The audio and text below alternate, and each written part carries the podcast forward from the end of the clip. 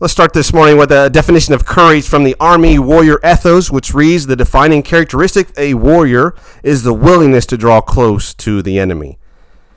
We celebrate and know greater is He that's in you than He in the world, and, and the you know the enemy, Satan himself. It's the courage of believers that stand up against what he tries to do in people's lives. It's the willingness to draw close to the enemy. That's courage that we have because we know who we are in Christ. For many, that enemy's fear, fear of what lies beyond fear of the unknown, fear of what people might say. For others, it might be something tearing apart their marriage, whatever it is, though that courage is the willingness to draw close to that, not run and go the other way. Some of the things that uh, seek to destroy people's lives in our world consider 30 million people worldwide are slaves.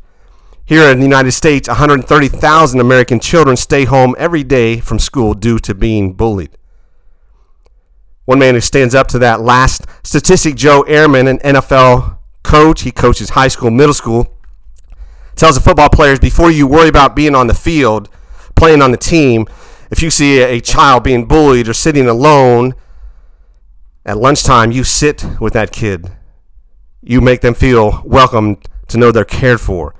You see, because true courage, it draws near to the challenges of life. It draws near to where the enemy tries to rise up like a flood.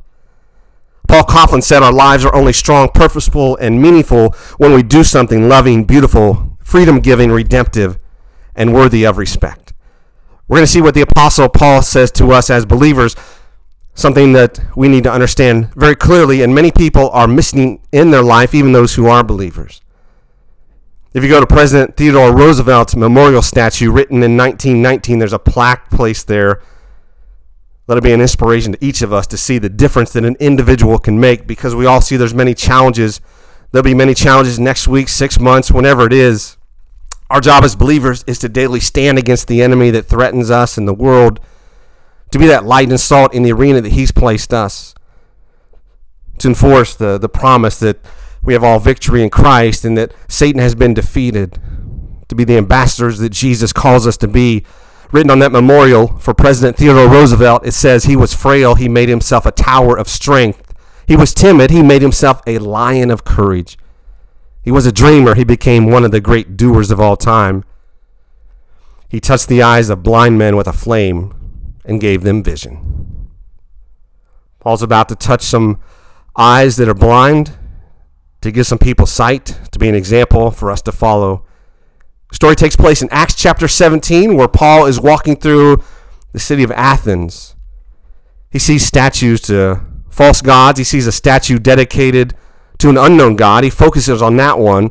A group of philosophers gather to listen to Paul. We're told he says this about God, the unknown God, to try to open their eyes. Acts 17, verse 24. God is not served by human hands as if he needed anything. Rather, he himself gives everyone life and breath and everything else. We're told about Athens earlier in Acts chapter 17 that all the Athenians and the foreigners who lived there spent their time doing nothing but talking about and listening to the latest ideas. Essentially, Luke is telling us that they learned a lot, but they didn't do anything with that knowledge, and that's why Paul's words are going to hit so hard. He's distressed when he sees the unknown God statue, so he begins to tell them about the truth about what they don't know. And he speaks about Jesus and the resurrection. They've never heard this before, and we're told some of them laughed, but some said, Tell us more. Look again at Paul's example, just the, the first half of that verse there in Acts chapter 17, where it says, God is not served by human hands as if he needed anything. The New Living Translation says, Human hands can't serve his needs, for he has no needs. As Philip Kayser said, this in theology is known as aseity. And aseity is one of the most fundamental of all of God's attributes. Aseity means that God has no needs. He's self sufficient, so it's impossible for him to be selfish or self centered. It's God's aseity that leads to God's self giving to us. Essentially, aseity means because God has no needs, he's a complete giver. And when we stop and begin to share with people, we might say, you know, I don't know theological terms or, or all the scriptures to, to share, but I can tell you about God. And because He has no needs, He's a complete giver. And the one thing we're promised, the greatest gift, is Christ. And John, in chapter 1 of the Gospel of John, says of Christ, We beheld His glory, glory as of the only begotten from the Father, full of grace and truth. And that is enough to change people's lives to say, you know what? Because God's a giver, He's given us the greatest gift of Christ, and Christ, He's full of grace. All our sins forgiven. He's full of truth. He leads us in all wisdom and the light, and He calls us to come along beside Him to be His ambassadors, to celebrate, let other people know of His victory. We draw close to the challenges without fear because we know in Him we have all things. The 1500s, Martin Luther said, Christ never died for our good works. They were not worth dying for, but he gave himself for our sins, according to the scripture. Because God has no needs, he's a giver. Greatest gift we have received is Christ, and he's full of grace, full of truth. So we're going to see what Paul says next to the people in Athens, because again, as Luke makes clear, they loved to learn but that seemed to be all that they did. They just gathered to debate, discuss philosophy. 1825, Alexis de Tocqueville shared this I've seen the freest and best educated of men in circumstances the happiest to be found in the world, yet they seem sad even in their pleasure. And he nailed it when he said next, they never stop thinking of the good things they have not got. So many people unfulfilled in life because they never stop thinking of the things they believe they have not got. That's why I love this metaphor by Dr. Julie Slattery. She says, you know, if you have a Lego set, give it to a child, they build a Lego boat. They have tremendous fun, but what kid wants to, to play with a Lego boat? The fun is in the building, the fun is in the purpose. In life, you're either growing or dying. But a lot of adults seem to have missed that point, and they believe getting the Lego boats is the goal. And when they get that, they say, well, this isn't fulfilling. Is this all there is? The idea of life, Paul's going to tell the people in Athens, is the same thing for you and I. It's in the building, it's in the growth. Progress is happiness. Consider revival from Erlo Stegen, something we all need for our lives, for our culture for our nation. Erlo Stegen said revivals are born in the atmosphere of true prayer, desperate prayer. One thing they were doing in Athens, again, they were just simply listening. They weren't doers, though, and Jesus caused us to be doers. One of the things he calls us to be about is to be about prayer. And let me share some things about prayer from Peter Hammond. Some great summaries here to stop and just consider. He says this A sinning man will stop praying, a praying man will stop sinning.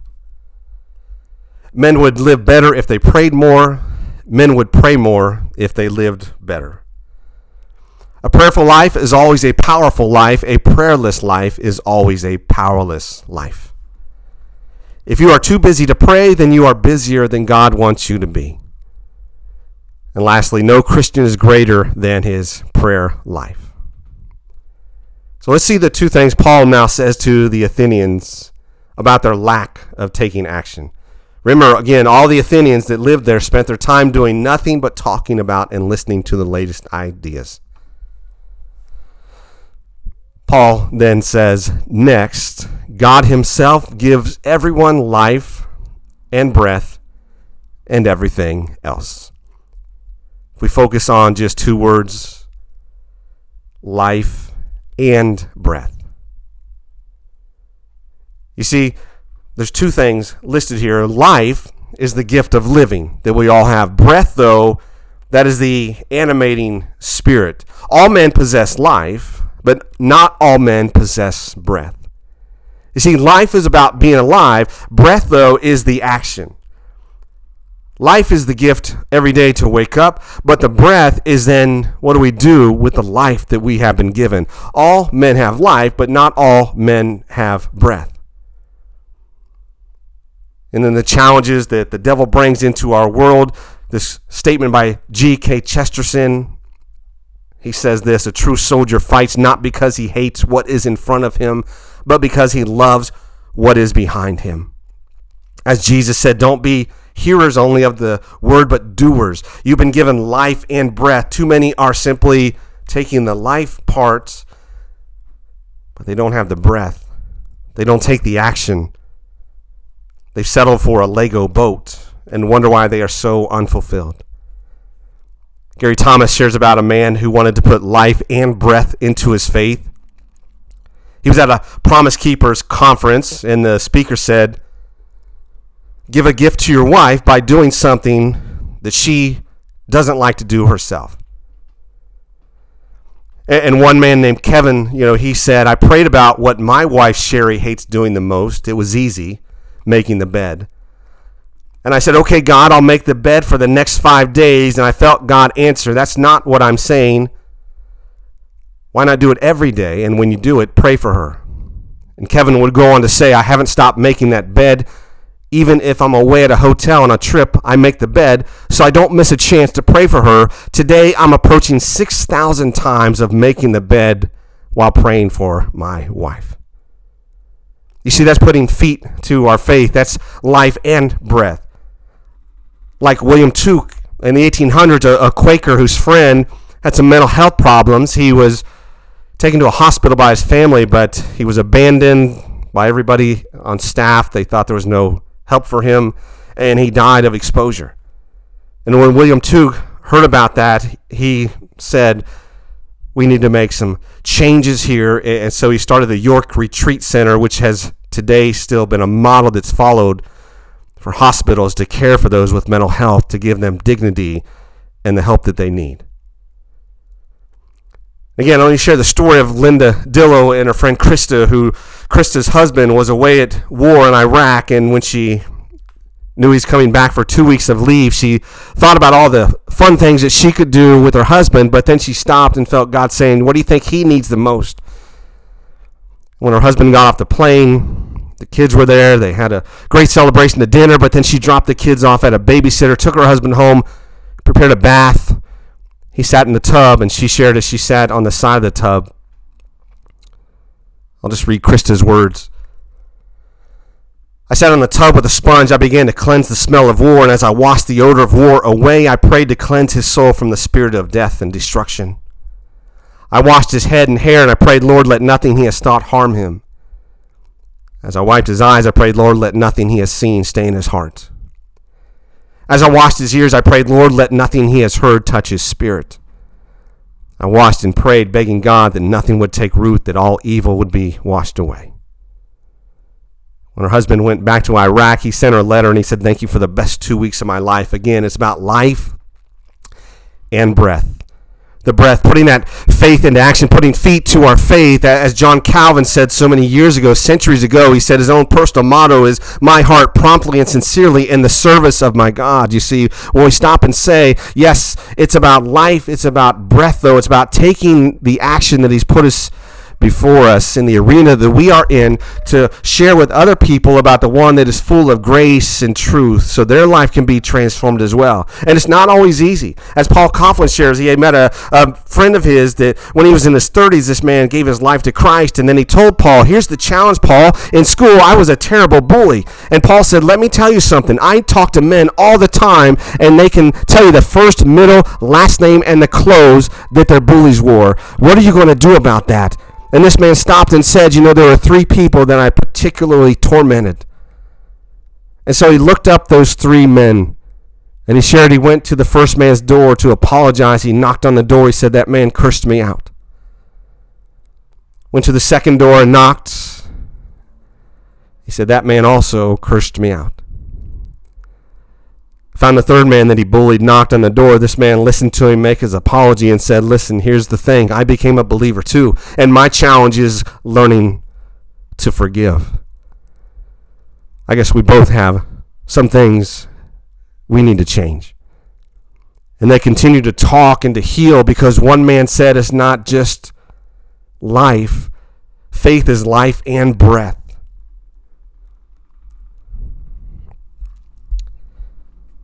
Philip Kayser shares a, a, prayer. Let me just read part of that where he puts feet to his faith and some things that each of us may draw some of his words. He uses the Psalms and some of his own writing here, some ways to just give an offering to God to pray that things might change in our lives and, and change for others. But he prays, you know, we give you thanks, O God, we give thanks for your wondrous works declare your name is near. Blessed are you, God of Israel, our Father, forever and ever. Yours, O Lord, is the greatness, the power, the glory, the victory, the majesty. For all that is in heaven and in earth is yours, yours the kingdom, O Lord. And you are exalted as head over all. Both riches and honor belong to you. Lord, with the psalmist, we give thanks to you for your wonderful works. We thank you for our life and breath and health. We thank you for our families, homes, and jobs. We thank you for the friends you have blessed us with. We acknowledge you are the provider of all these things. We thank you for your power and we rest in it. Thank you, Lord, for your forgiveness, so full and so free. Thank you for your patience and kindness to us. Thank you for having declared war on sin and that your grace and holiness will prevail. Thank you for your sovereign control of all things that guarantee all things work together for our good. We thank you, Father, Son, and Holy Spirit, for all that you have done for us, in us, and through us. To you be all glory. In Jesus' name. You see, Christ, full of grace and truth. Because God has no needs, He's a complete giver. And Paul says he's given us life, but he's also given us breath. And the breath is where we put feet to our faith and step into the world.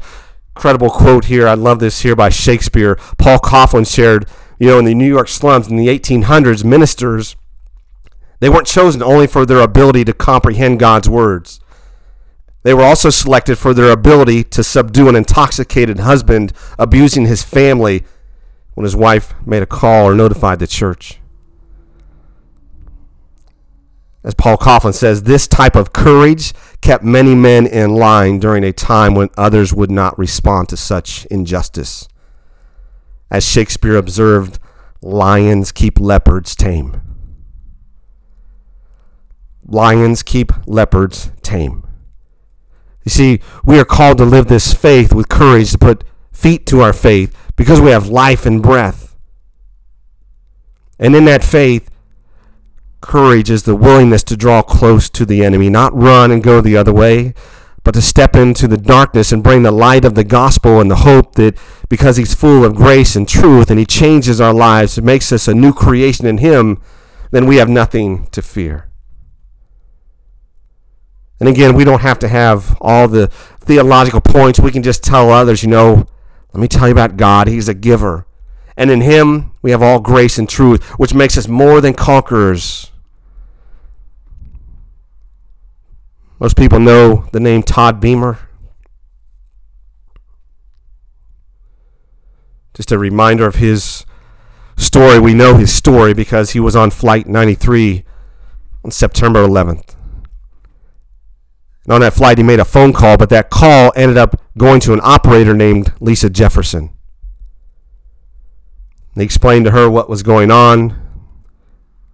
They were going to stop the terrorists. He said, Tell my wife and my family that I love them. But as a believer, he was going to use his life and his breath. Because lions keep leopards tame those with courage that stand up in strength and the light of Christ's love and in the courage that he brings, live life without fear. And Todd Beamer's famous because as he was hanging up the phone, Lisa Jefferson heard him say, Let's roll. But before that, he would tell her, I'm a believer. He said, Will you say the Lord's Prayer with me? And after they shared the Lord's Prayer, he said, Would you recite with me Psalm 23, a psalm about living without fear? And as after he finished Psalm 23, he started to hang up the phone, and that's when she heard him say, Let's roll. Because we're called to put feet to our faith. And when Paul stood before the Athenians, he said, Listen, you've learned a lot of stuff but you haven't quite learned enough. Because it's not simply about life, it's about life and breath. And that breath is where you take action and you step out into the world. And like Paul, we can share and say, you know what? You may not know much about God, but because he has no needs, he's a giver.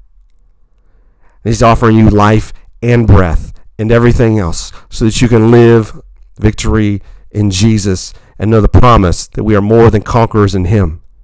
And at this time, perhaps more than ever, because of that promise, we can stand and say with Paul, I am convinced